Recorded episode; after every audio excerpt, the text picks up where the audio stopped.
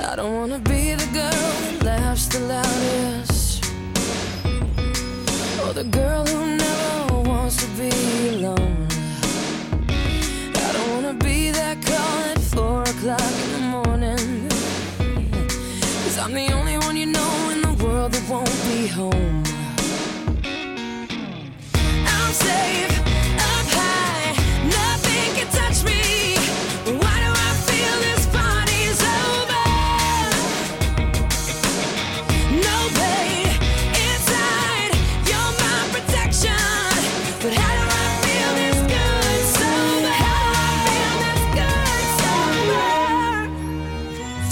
Is Sober in the City. Real life, real addiction, real recovery. Call in now from all over the USA. 1 800 Sober 05. Welcome back. Here's your on air sponsor, Debbie Strand. I'm Debbie Strand with Sober in the City, here to tell you about how I got sober and how I'm maintaining my sobriety one day at a time. We're also talking about life issues. We all have them. If you're in recovery, you want to be, maybe you should be, and maybe you just found out that your seemingly sober boyfriend has been using the whole time that you've known him. We all have life issues. We still deal with this life one day at a time. Call us 800 Sober 05. Tell me what's going on with you. Tell me if you're staying sober. Maybe you didn't stay sober through the weekend. Call me 800 Sober 05 and visit us at soberinthecity.com and listen live on the Sober in the City app for Apple Android devices. And if you or someone you know needs to get into detox, rehab, needs an intervention, call me 800 Sober 05. I am here to help. This show is going to be about how did you know you needed help? How did you get it? How hard was the transition? And how much better is it now? So let's start with how did you need help? I know for me, it was just another day. My bottom was nothing terrific. it was like any other day. I was being processed through jail again, and one of the sheriffs took off my handcuffs, sat me down, pulled out a brown bag lunch, and shared an egg salad sandwich with me. And he looked at me and he said, Deborah, what are you doing? And I answered, I don't know. I just don't know. And it was right there that something changed. And only around others in the rooms of recovery does that seem like a normal day and a story where people are sitting there shaking their heads, agreeing. Now, you normal people out there, the people who haven't been through what we have been through, that may seem a little irregular to you, and I get it. Now, with being sober since 2004, I understand that that is not a normal day, but at the time it was. And it was actually no big deal. I had decided at that point I was going to ask my brother if I could stay with him and his family and try to get sober, and I wasn't even sure what that looked like. But my family at the same time was making that decision that they were going to ask me to come there and do that, so it all worked out. I knew I needed help. The people around me were dying, people were being murdered. I had no steady place to stay. I was separated from my dogs, from my family. I had no real friends. Even when I was around people, I felt alone. I was so lonely, devastatingly lonely, down to my core.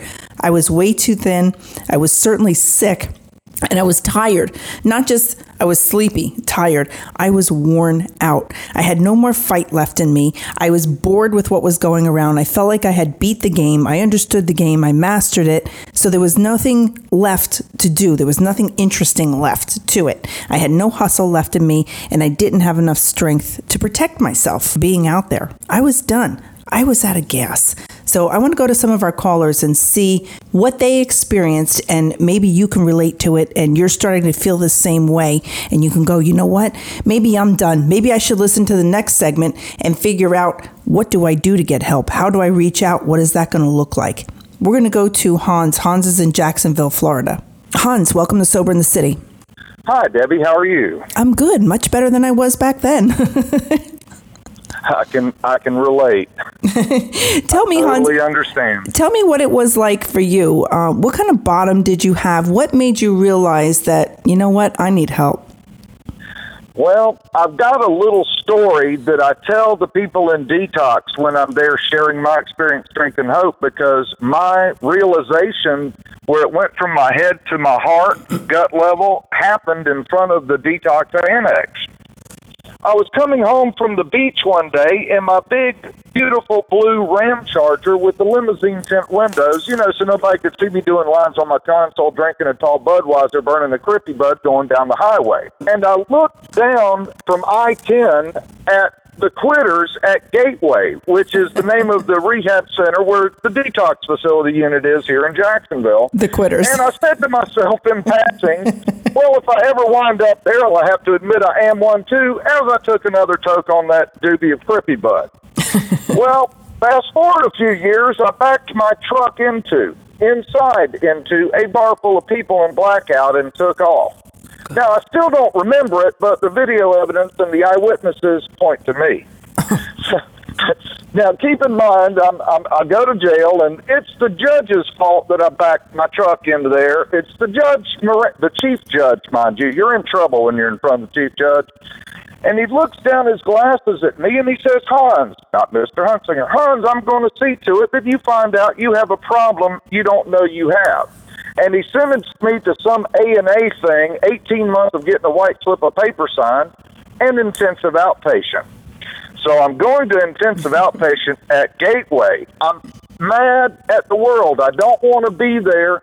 Now, keep in mind, by this point, my disease had progressed to the point where I'd lost my paid for home in Avondale, my business. I'd run off hostage number one, who I still is my ex wife. plaintiff. Uh, yeah, the plaintiff. Yeah, she's referred to as plaintiff. Um, and, and I'm riding the bus wearing borrowed clothes couch surfing at my buddy's house, who's the last one who wouldn't throw me out anymore. Anyway, I don't want to be there. I'm mad. I'm not one of y'all. I just want my piece of paper signed so I can go on about my business.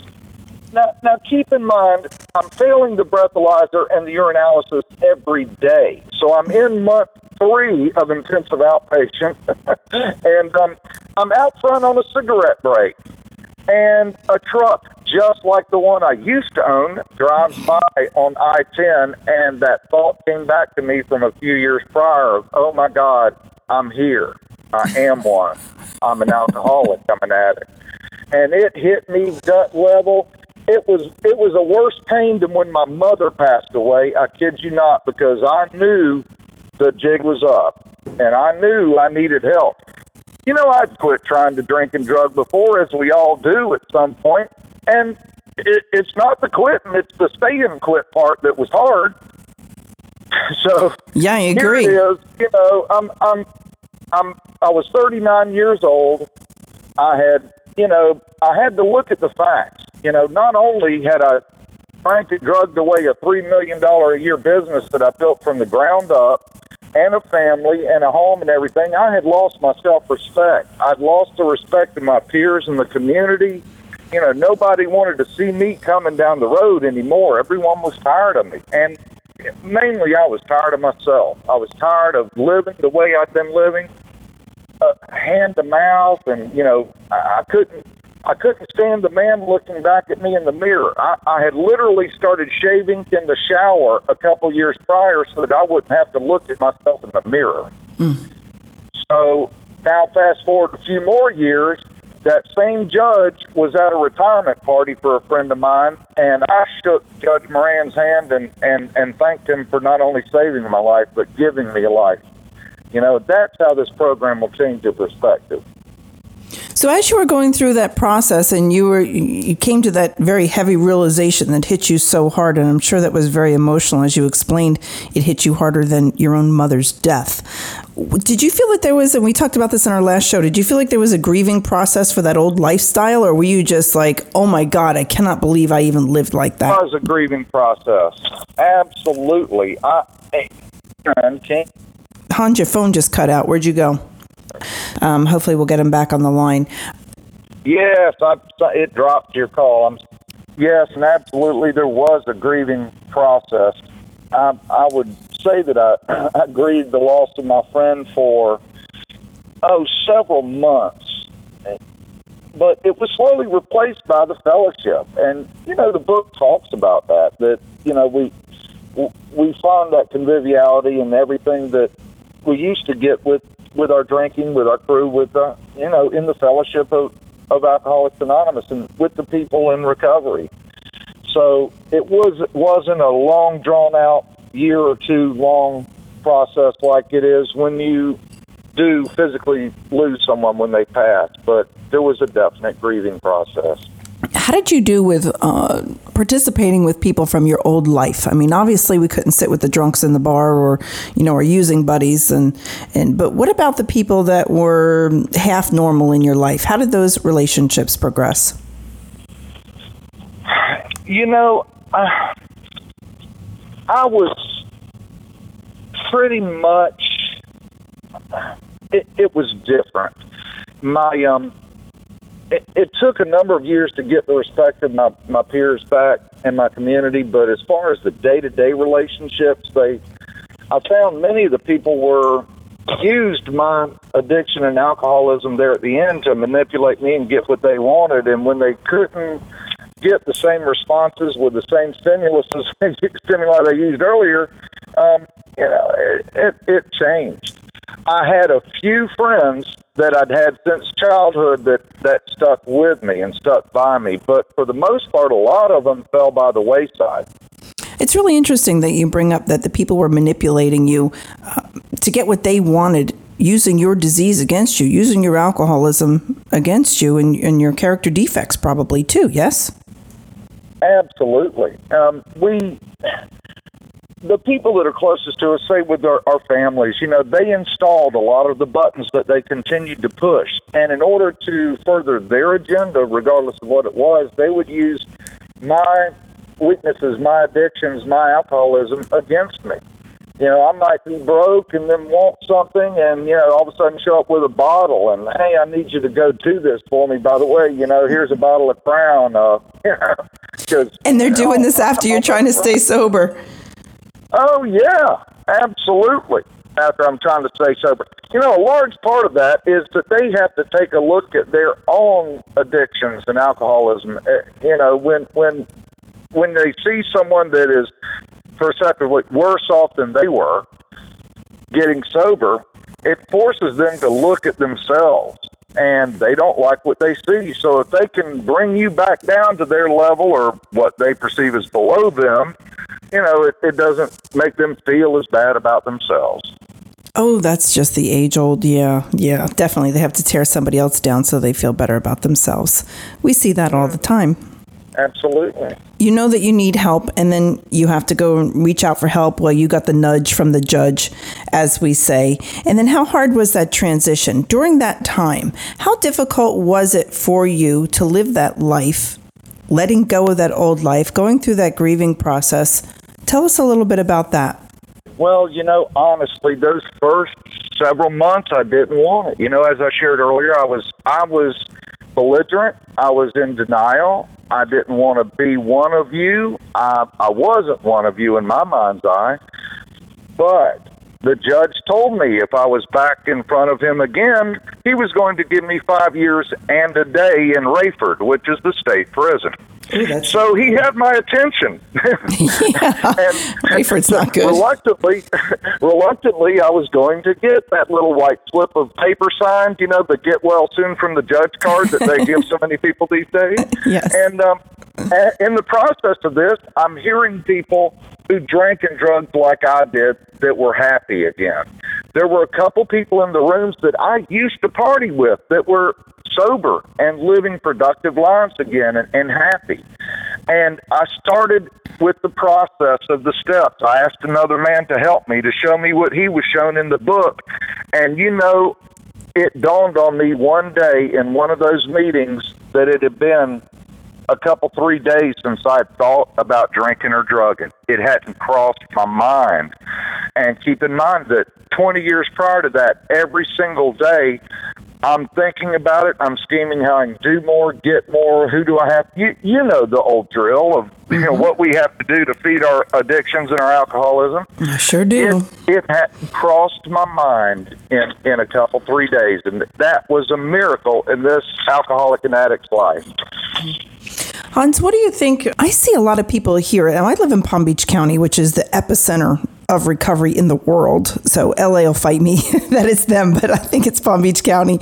There's so many people here coming here to get sober and of all ages. And I'm particularly seeing over in the Believe uh, Treatment Center that I go to quite often, uh, people under 26, they're coming in under the Obamacare and uh, a lot of people coming under their parents' insurance at this time. I'm seeing a lot of people who don't want to grow up. They don't want to take responsibility for their lives. I see it in girls. Girls are going to men to get rescued thinking they can't take care of themselves, and men are walking around like boy men. I call it Peter Pan sobriety. Can you share on that? Did you go through that process where you had to learn how to grow up? Do you feel like you were a grown up when you got here? Well, my situation's a little unique. I'm an only child, and my father passed when I was 15, so I was helping make mortgage payments at 14. I've worked full time since I was 13. you know, I, I grew up, I missed my childhood, so I was probably trying to prolong that childhood, but I see a lot of that in the rooms today. I work with the uh, young people here in Florida. You know, the uh, YPG is, or Picky-Paw is really prevalent here in the state of Florida, and um, I, I, I work with young people. I go to a young people's meeting every week here, and you see it. It part of it is, I think, the entitlement um, generation where they don't want to grow up. They don't think they ever have to grow up. And they've got a government that's acting like a parent figure to them and will provide their needs.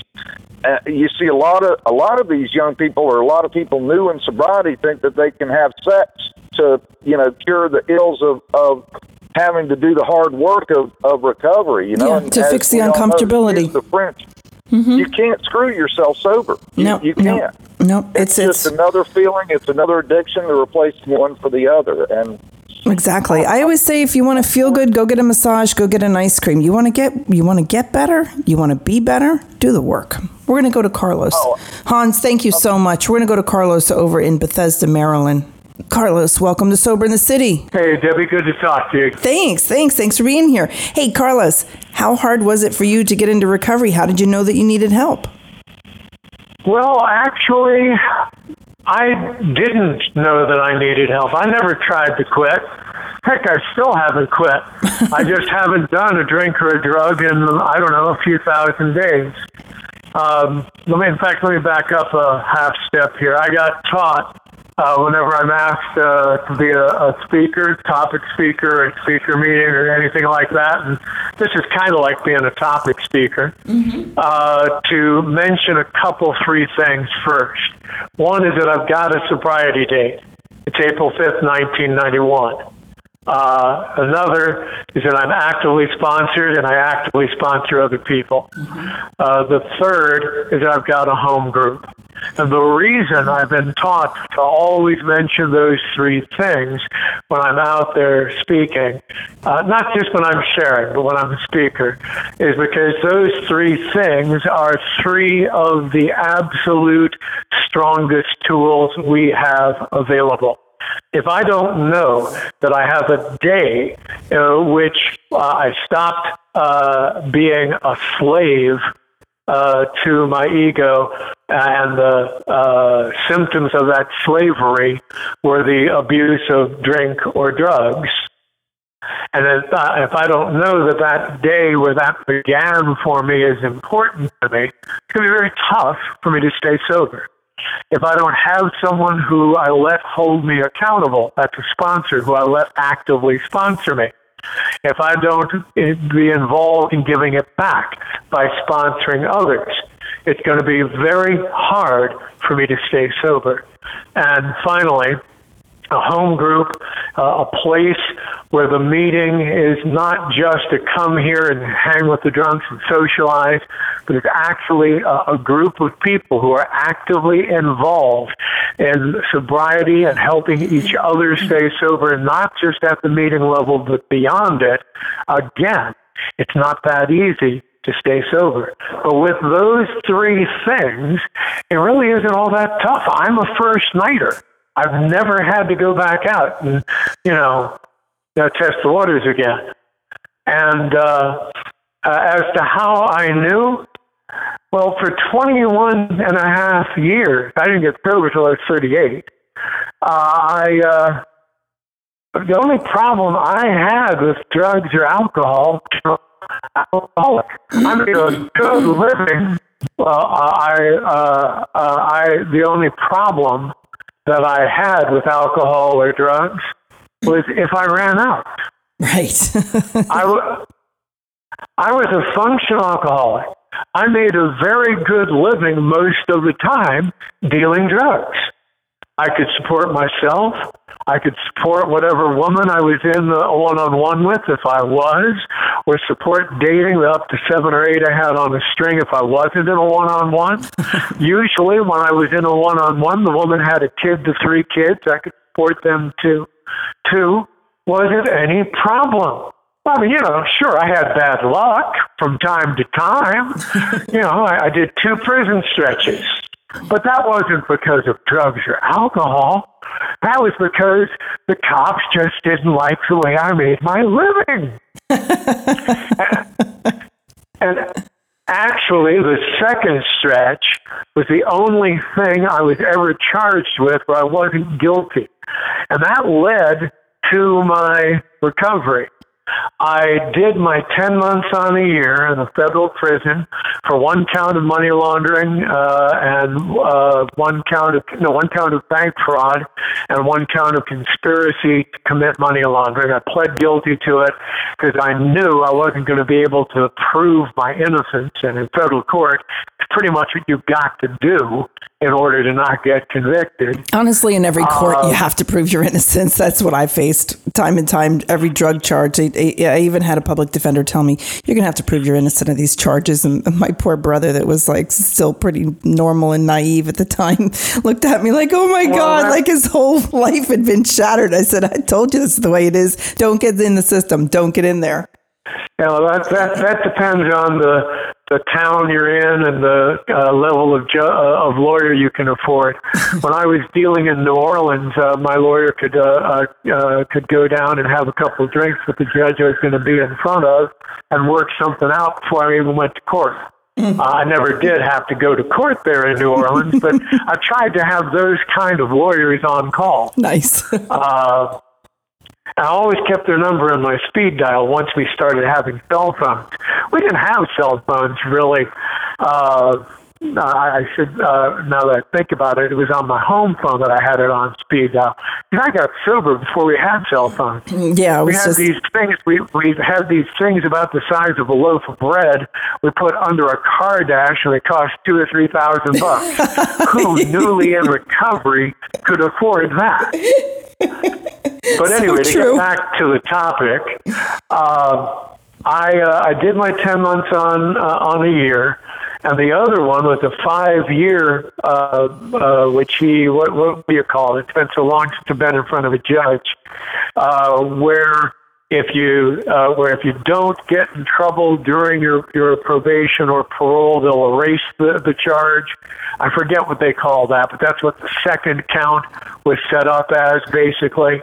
And so I went out to do my uh, my parole, uh, no, my probation on that. And uh, after I finished my ten months on a year on the first one, and you know, I, I was okay for a while because at, at that time the feds were still letting you drink when you were on prob- probation or parole. Although drugs was a no-no, but booze was okay.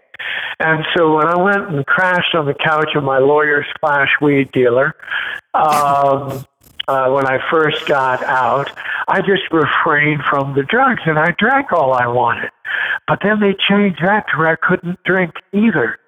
And one night, I was and I was getting tested three, uh, three times a week, random tests, and they test tougher in the feds than they do in most state places.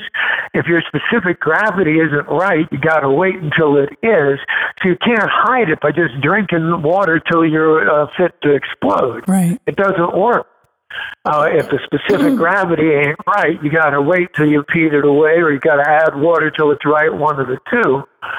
Uh, I was at this partner of mine, business partner of mine's house uh, with uh, him and his girlfriend, and we got into this deep, intimate, friendly conversation. And he's one of us, so he got bored with that and went upstairs to crash. And after a while, we both started getting tired, and she didn't want the evening to end. So she pulled out this little triangle of paper and unfolded it. There's this white powder there, and we kept going. And I got a dirty. And so they tested me uh, every day for about five days because I'd been smoking for a while at that point because I found out they had stopped testing me for weed because I'd gone a few months clean from it and it was an expensive test back then. So I got four or five dirties for the weed in a row because it stays in your body for like about a month after you do it. Uh, it shows up on the test. Well, basically, I got given a choice: go back in front of the judge up to a 20-year uh, parole violation, or uh, go into a rehab that uh, the feds uh, regard as one of the toughest ones in the country on a four to six month program. I figured four to six months was better than up to 20 years. I went in there. My second day there, I went into a psychosocial interview. And I had to give up one of those deep, dark secrets I was going to take to my grave in order to be honest with them. And that was part of the deal I'd made. I'd be honest with them if they'd let me in. And coming back out, I went out into the courtyard to hang with the guys, and I was telling them my drug log to impress them because I had quite an impressive drug log. Partied with the dead in the airplane and Joplin, that kind of stuff. And it hit me how somebody who'd been doing acid for over 20 years, who'd done it every day for over three years straight, several times, done weed more, done booze more, could think he didn't have a problem was ridiculous. Mm-hmm. And all of a sudden, I had a first step. All of a sudden, I knew that my life was unmanageable and that I had lost control over my drinking. And I was in despair. And that's how I found out. Oh my God. So you went through all that, two bits in prison. So you're walking in, you go into this program, you finally share one thing, one deep, dark secret, you get it off your back, and you walk out into this yard and you have an epiphany. Uh huh. Wow. Uh-huh. Wow. Carlos, that's incredible. I'm glad you made it over to this side. Sounds like you've been through a lot. Uh, well, you know, uh, I uh, uh, I made it to Woodstock. I was one of the guys who uh, brought brought a few thousand uh, little tidbits along. What can I say? you made Woodstock colorful. I am glad you were there. We needed you.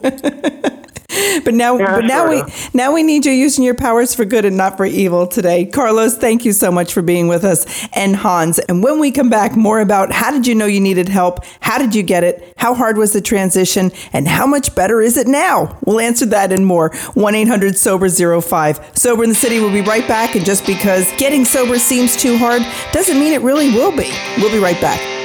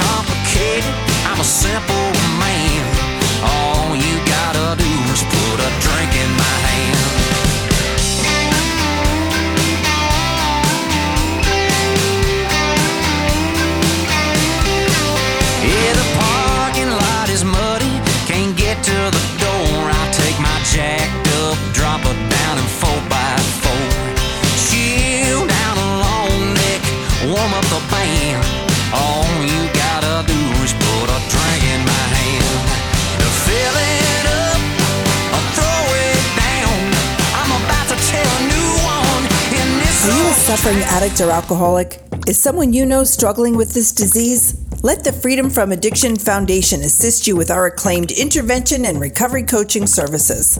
For a very affordable fee, we can set up and perform on site interventions, ongoing treatment supervision, and personalized recovery and life coaching services.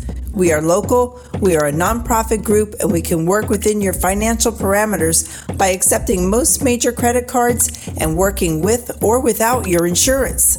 Call today 1 877 876 2329. 1 877 876 2329. Again, that's 1 877 876 2329. Are you a suffering addict or alcoholic? Is someone you know struggling with this disease? Recovery starts with one phone call. Call the Freedom from Addiction Foundation today, 877 876 2329.